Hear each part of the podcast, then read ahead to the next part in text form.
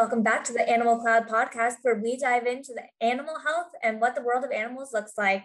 Today's guest is Trenton Montero, a professional bareback rider. Trenton, could you please tell us more about yourself? I uh, grew up in Winnemucca, Nevada, in a cattle ranch. My dad rodeoed, and you know, I don't really ever remember wanting to be a rodeo cowboy. I just pretty much always wanted to do that. I'd watch uh, bull riding only tapes as a kid and would travel the rodeos with my dad and enter the sheep riding. You know, I got pretty involved from a young age. Growing up on a cattle ranch, I was always riding horses, always around horses that just, I mean, I literally rode horses before I knew how to walk. That's not even an exaggeration. so, yeah, it just kind of seemed natural to get involved in rodeo. You know, most ranch kids uh, do uh, some sort of rodeo, whether they rope or ride bucking horses or bulls. So pretty much it just kind of became a lifestyle for me. I go to close to 100 rodeos a year, constantly traveling on the road. And with rodeo, you don't get paid unless you place, unless you place high enough in the rodeo to win a check. So, you know, it's kind of a kind of a roller coaster lifestyle, but it's really exciting, a lot of fun. So that's uh, kind of the basics. This basically, uh, I compete in the bareback riding event that's where you don't have a saddle, you just have a rig and handle, and you have to stay on the horse for eight seconds. These are wild horses that don't really want you on their back. So they're uh, jumping and kicking and trying to throw you off, and you're trying to stay in control of the horse and make it look as pretty as possible, basically. Basically, you're taking a completely uncontrolled situation and you're trying to make it look like you're in control. so, uh, like crisis management. Oh my goodness. yeah, yeah, it kind of is. Yeah, you uh, you're trying to just look pretty and make the horse look as good as possible, and and so you you need a good horse. Obviously, you need you don't really want to draw a weak horse that's easy to ride. You want a horse that that is going to test you as much as possible. Uh, is at the end of the ride, the judge if you make the eight seconds, the judge is going to give you a score. He's going to score ha- uh, zero to 50 points based on how hard the horse is to ride, and then zero to 50 points based on how well you rode it. That's really cool. It sounds really intense. And I definitely didn't know about this type of competition before talking to you. So thank you for enlightening me a little bit more on the rodeo life. So, going back to everything that you do with rodeo and being a professional bareback rider, what would you say your daily routine is and just the life on the rodeo? So, it's it's really hard to get into a real specific routine with rodeo because you're just on the road so much. You know, some days you might not really have to travel anywhere and so it's more kick back, relax, and some days you might be just driving all day long to get to the next place or trying to hop a flight or something. But uh, I wake up, you know, usually later in the morning because rodeos are usually later in the evening and you're usually doing a little bit of driving that night to get a little ways down the road. And I try to eat a really good breakfast. That's kind of important start to my day, whether it's an afternoon performance or an evening performance in Kaniga. I usually try to eat a, a pretty big breakfast. And then usually we're driving, doing a lot of traveling the day before the rodeo or the day of the rodeo. And then uh, I'll have a light lunch. Usually don't eat too heavy, just something small. And then get there about an hour and a half before the rodeo starts, start getting my equipment together. Uh, the first thing I do is I put a little bit of rosin on my rigging handle. And that, you know, kind of contrary to what most people think, it actually helps get your hand out of the rigging more than anything. It kind of um, takes away a little bit of the um, kind of a little bit of the grease that might kind of collect on your leather and everything. I always do a really rigorous stretching routine. Uh, that's really important to staying healthy. You know, I'm usually not going to do like a big, you know, workout the day of a competition, but uh, do a maybe a light warm up and then stretching, most important. And then I'll start putting a tape on my arm about 30 minutes before. Every bareback rider tapes their arm because of the torque they take on their elbow. So you're taping basically all the way from your wrist all the way up into your bicep area. And then uh, I wear a brace uh, over top the tape, and then I'll put an extra layer of tape. It takes probably a good 15 minutes or so to tape my arm. And then uh, pretty much just putting my equipment on and everything, my protective gear and everything, and getting ready to compete. And then uh, after I ride, either most of the time I'm jumping back in the car and heading down the road the next one or heading to the airport to catch a flight. Yeah, it sounds like there's a lot that goes into just life on the rodeo tour and making sure that you go to all these different events and that you're taking care of yourself as well as taking care of business. So, going along with that, how would you say that professional riding is viewed and how do you think it differs with the reality of being on the rodeo life? Well, there's kind of this uh, old image of the rodeo cowboy, just this guy who's just partying hard all the time, just chasing girls and staying up way too late and everything. And while there are, you know, that uh, there is a little bit of that around rodeo and everything, it's really become an athletic competition where you got to stay in shape, you got to eat healthy, you can't be staying up late all night, you got to be at peak athletic performance to be able to compete with these guys because everyone's just putting so much effort into this and the horses have gotten so much better um, you know you're getting almost every time you get on you're getting on a really good horse that's going to really test you so i'd say that a lot of people don't really picture rodeos as being just these athletes that are just in the gym all the time and you know trying to eat as healthy as possible eat really nutritious meals and everything and that's that's really what we are for the most part you know we, we like to have have fun every once in a while and lay back. But but when you're going to 100 rodeos a year and traveling and everything, you you got to stay pretty focused most of the time. Absolutely, especially with just making sure that your elbow, right? You got to wrap it properly. You got to make sure that that's taken care of. You got to make sure that you're ready to compete because it is a competition. So that's really interesting. Thank you for bringing it up. Also, one thing that I wanted to ask is what made you choose bareback riding? So, um, as a kid, you know, I just enjoyed all the riding events in general. I always liked the events where you had to stay on for eight seconds, the bull riding, the bareback riding, the saddle bronc riding. Um, that's always what I was drawn to. I think just the adrenaline and just the um, the thrill of it kind of pulled me that way. And my dad had a big influence on me too. He rode saddle bronc horses, so so I always liked the bucking horses and bulls. So in high school and college, I actually competed in all three of those events. I did a little bit of roping too, but it was never really my thing. I uh, never was super competitive at it. But yeah, high school and college, I did all three and really enjoyed all of them. Just I progressed the fastest at bareback riding. It was kind of the just the event I was having the most success at. So I kind of stuck to it. And I rode bulls professionally for a little bit, but injuries kind of caught up with me doing two of the roughest events in in really rodeo, really anything though.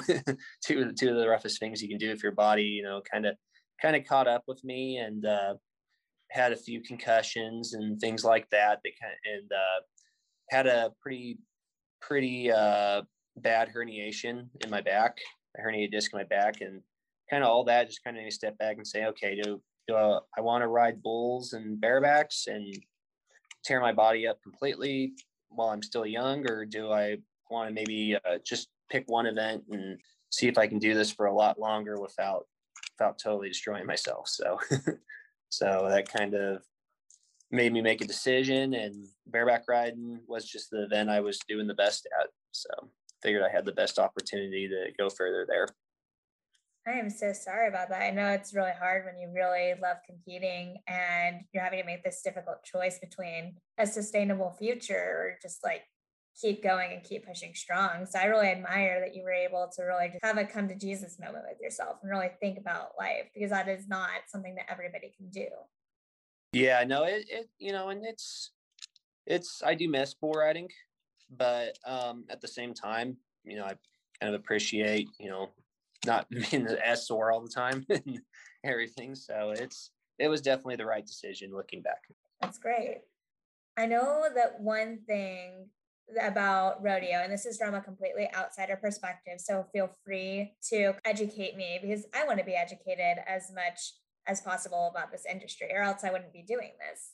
But I know that there's a pretty big misconception about uh, rodeo life and just that it's like harmful to the animals how would you say that that is incorrect? So the, these animals are, I mean, anyone who's involved in Western lifestyle, who ranches, who competes in rodeo, horse shows, or anything like that knows just how important these animals are to you. You know, so the animals are given the best care possible. I mean, these animals they're hauling down the road, not you know, not going to as many events as we are, but they're going down the road and they're they're competing at you know probably 15 20 events a year and these contractors are completely reliant on these animals perform the best of their ability if their animals don't buck then they're not going to get invited back to bring their animals again so they're taking the best care possible of these animals you know i mean you you notice as a rider if an animal isn't hasn't been fed real well you can tell and you're you're thinking in your head this horse isn't going to buck and sure enough 90% of the time it's not going to buck if it doesn't look like it's receiving the proper nutrition. Same as an animal that's getting overweight, you know, he kind of noticed that. So the, these animals have to, they're, they're athletes too, and they have to be in peak athletic performance to be able to compete. So these stock contractors, they're, they're supplementing their animals. They're, I mean, they, these animals are eating a lot better and being treated a lot better than most people's horse in their backyard. So, and I know there's a lot of misconception about the flank strap. You know, you hear a lot of like oh they put a flank strap tightly around the animal's crotch area and i'm saying you know thinking you know the animal's not going to want to buck if you were to do that. So basically it's especially with horses there's a natural tendency to kick out when something jumps around their their flank area their waist area. Um, they kick out that's kind of a natural reflection. So basically the flank strap is made of sheep wool and it's a it's a wool strap that goes around the horse's waist area. And basically the horse is just trying to kick that off and buck that off the whole time, basically. More than anything, it's a safety issue because a lot of times if the horse is just focused on the rider, trying to throw the rider off, can cause the animal to fall and hurt itself or the rider. Um, so it kind of helps balance it out. The horse is kicking more than trying to rear up because um, that can get really dangerous when a horse is rearing over like that. Absolutely. And thank you so much for talking about this misconception. I know it's not necessarily easy to talk about it when something that you love is being misconstrued. If somebody asked you about these misconceptions, how would you kind of teach them that no, like these animals are being treated with proper care? Um, well, I would start by inviting them to, you know, come out and hang out at a rodeo and visit with stock contracting or anything and kind of view it for themselves, you know, because you see, you know, videos and stuff of people talking about rodeo and everything and how bad it is and for for the animals and everything. But you know unless you kind of see it for yourself it's kind of hard to make an opinion. And just you know talk to them about how uh, these animals are athletes and they need to receive the top care possible and they're extremely valuable to these contractors and everything. I mean some of these bucking horses now are selling for a hundred thousand dollars so you know you're something that's that valuable you're not going to treat poorly. Absolutely. And then kind of going on to the lighter side of things what is the number one question that your fans ask you?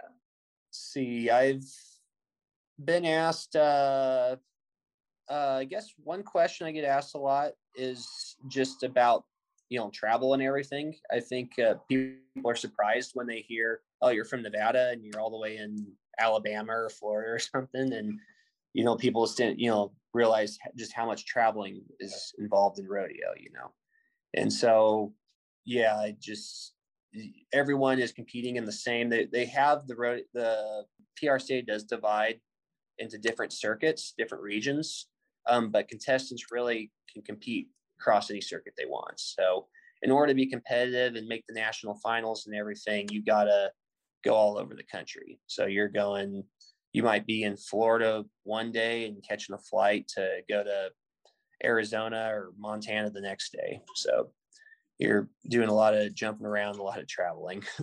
What was your favorite place to travel to? Let's see. So I enjoy, I just got back from the Ram National Circuit Finals in Florida and that's always a lot of fun. Usually, when I qualify for that, my family goes and watches and everything, and we'll go to the beach and everything. It's just kind of nice, especially this time of year. It's pretty windy and cold still at home, so it's nice to get down there and enjoy a little bit of sun. Also, kind of nice because a lot of times, like I said, you're you're in a place just for a few hours to compete, and then you're back on the road. And there, it's kind of a multi go around where you're there for the whole week. So it's kind of nice to be in one spot and actually kind of enjoy some of the sights around there and everything. So, do you have anything else that you want to talk about? Anything else that you think you really want people to know about either you, bareback riding, rodeos, life? One thing I think a lot of people don't understand about rodeo too is just kind of how tight knit knit uh, we are as a group. You know, it's kind of, it kind of is a family. Um, I know it's kind of cliche to say, but but it really is. We're all competing against each other. You know, my buddy will be riding a horse, and if he if he rides it well, then he's going to bump me out of the money. I'm not going to get a paycheck, but I'm still there helping him out, rooting because I know he'd do the same thing for me. You know, so um, I've seen guys, a horse starts jumping around the chute and breaks their rigging, and they don't have a rigging handle to ride with, and someone's loaning them their their rigging, putting on the same horse, knowing that horse might go ahead and smash their rigging too, but they're willing to risk that to help their friend out it's kind of kind of this weird thing with rodeo. You just because they are a rodeo competitor too, you kind of know they're they're a good person even if you don't personally know them. So you might uh, someone might come up to you and say they need a ride to get to the airport in a town and um, three hours down the road, and you've never met them in your life, but you know they're they're uh, rodeo competitors like you, and sure, hop in. We'll get to know each other on the road, and there's a lot of that and everything. Uh, so it's it's kind of a funny thing like that. It's just uh, we're all real tight. We're all real close to each other for the most part. That's wonderful. It sounds just very supportive and very very much like a family, as you said. And you don't really often get that with people who are competing against each other. Yeah, yeah, it's it's a different, definitely a different atmosphere from a lot of other sports and competitions. You know, every everyone's rooting for each other and everyone's helping each other out. That's wonderful.